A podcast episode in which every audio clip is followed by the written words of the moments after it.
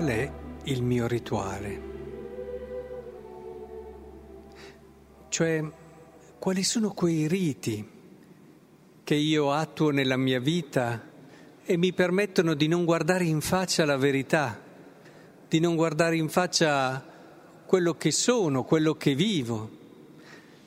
Ognuno di noi ha i suoi riti, ognuno di noi ha quei modi attraverso i quali, penso, qui pensavano che bastava lavarsi le mani, e quindi io sono a posto se poi dopo là avevo magari fatto cose, oppure eh, ce la raccontiamo. Gesù smaschera una chiara contraddizione, dove da una parte si mettono in conflitto due comandamenti, come se l'offerta a Dio potesse giustificare dal non onorare il padre e la madre. Anche qui tante volte, in un qualche modo, noi facciamo cose che ci portano a deludere cose più importanti e ci lasciano tranquilli. Penso a persone che basta che facciano un po' di elemosina e si sentono appagati se magari nella loro vita non sempre sono stati onesti. O basta che ci mettiamo a fare vari momenti di preghiera e con questi pensiamo di essere esentati dall'affrontare certi problemi che non vogliamo affrontare. Sì, perché anche la preghiera può diventare uno dei tanti rituali, un modo per non affrontare le difficoltà, per fuggire da quelle che possono essere anche certe responsabilità verso noi stessi che abbiamo chiare e che dobbiamo avere il coraggio di vincere si può vivere, pensate, anche una cosa grande come la preghiera così. È evidente che è molto importante un lavoro costante che ci riporti a conoscerci e a vedere quella che è la nostra verità.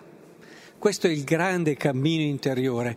E tutto questo discorso ci porta a quello che è un grande capitolo della vita interiore che è quello delle illusioni. Com'è facile, com'è facile illudersi, com'è facile pensare, perché magari ho fatto certe cose, di avere già risolto altri problemi, quando invece semplicemente li ho spostati e grazie a queste altre cose mi sono illuso di averli risolti. Mi sono illuso di essere stato, di essere molto devoto a Dio, di amarlo, quando invece tutto quello che faccio in fondo è per fuggire da quello che è un coraggioso anche accettazione di quelle che possono essere le mie fragilità e i miei limiti. Insomma, sono tante le cose che ci possiamo raccontare per non eh, affrontare il cammino come l'ha pensato Dio ma come in fondo noi, le nostre paure, il tentatore ci vogliono indicare. Per questo è, è importantissimo che abbiamo sempre un confronto spirituale. Ho avuto modo anche oggi di parlarne, cioè una persona, una persona che sia per noi un confronto costante con noi stessi e che ci aiuti a smascherare tutte quelle situazioni che ci creiamo, quei rituali, chiamiamoli così per stare nel Vangelo di oggi, attraverso i quali noi non andiamo secondo la direzione che Dio ci ha chiesto, perché credetemi, con se stessi è difficile essere così liberi da vedere le cose come sono sempre. E Credo che sia importante che recuperiamo quella figura no? di padre spirituale, di accompagnatore spirituale, che è decisiva nella vita di ognuno di noi.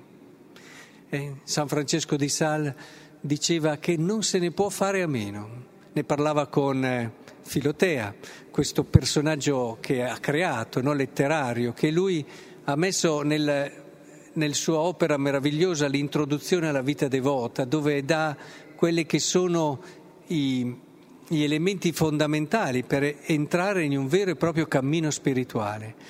e dice se vuoi davvero fare un cammino interiore non puoi fare a meno di una figura che ti permetta di conoscerti per quello che sei, che ti faccia da interprete dei vari spiriti, perché non è detto che quello che hai pensato venga da Dio, può venire da te stesso, può venire dal nemico, può venire da tante altre persone che, ti, che sono strumento di queste tre fonti fondamentali nel discernimento degli spiriti, Dio, il nemico o te stesso.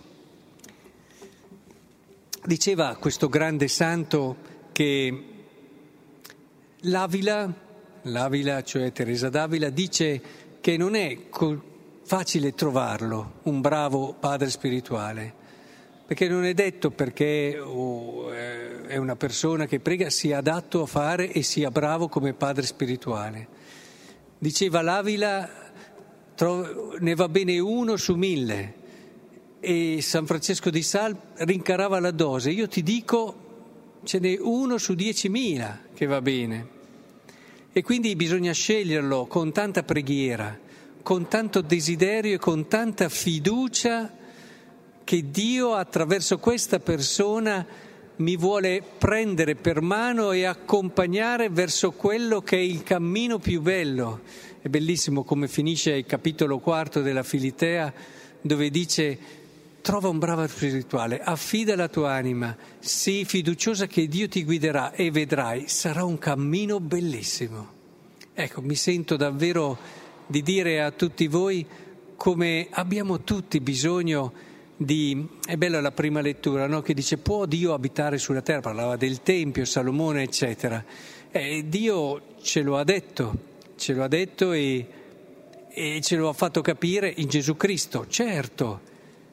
Dio si è incarnato, può abitare nella terra attraverso Gesù Cristo e anche le persone che in un qualche modo si affidano a Lui in una vita pura, limpida, ecco che possono essere un segno della sua presenza. Per questo San Francesco diceva, quando trovi un padre, bravo padre spirituale, consideralo come un angelo, consideralo davvero come qualcuno che Dio ti ha mandato perché tu possa arrivare a Lui.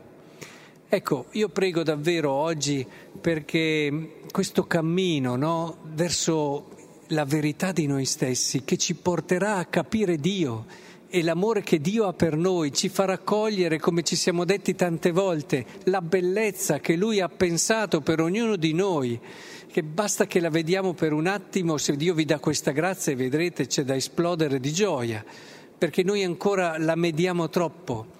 Ecco, questo cammino bellissimo vi auguro davvero che lo possiate fare, lasciandovi guidare da Lui, dalla sua grazia e da quell'amico dell'anima che Lui nella sua abbondanza di grazia vi vorrà donare.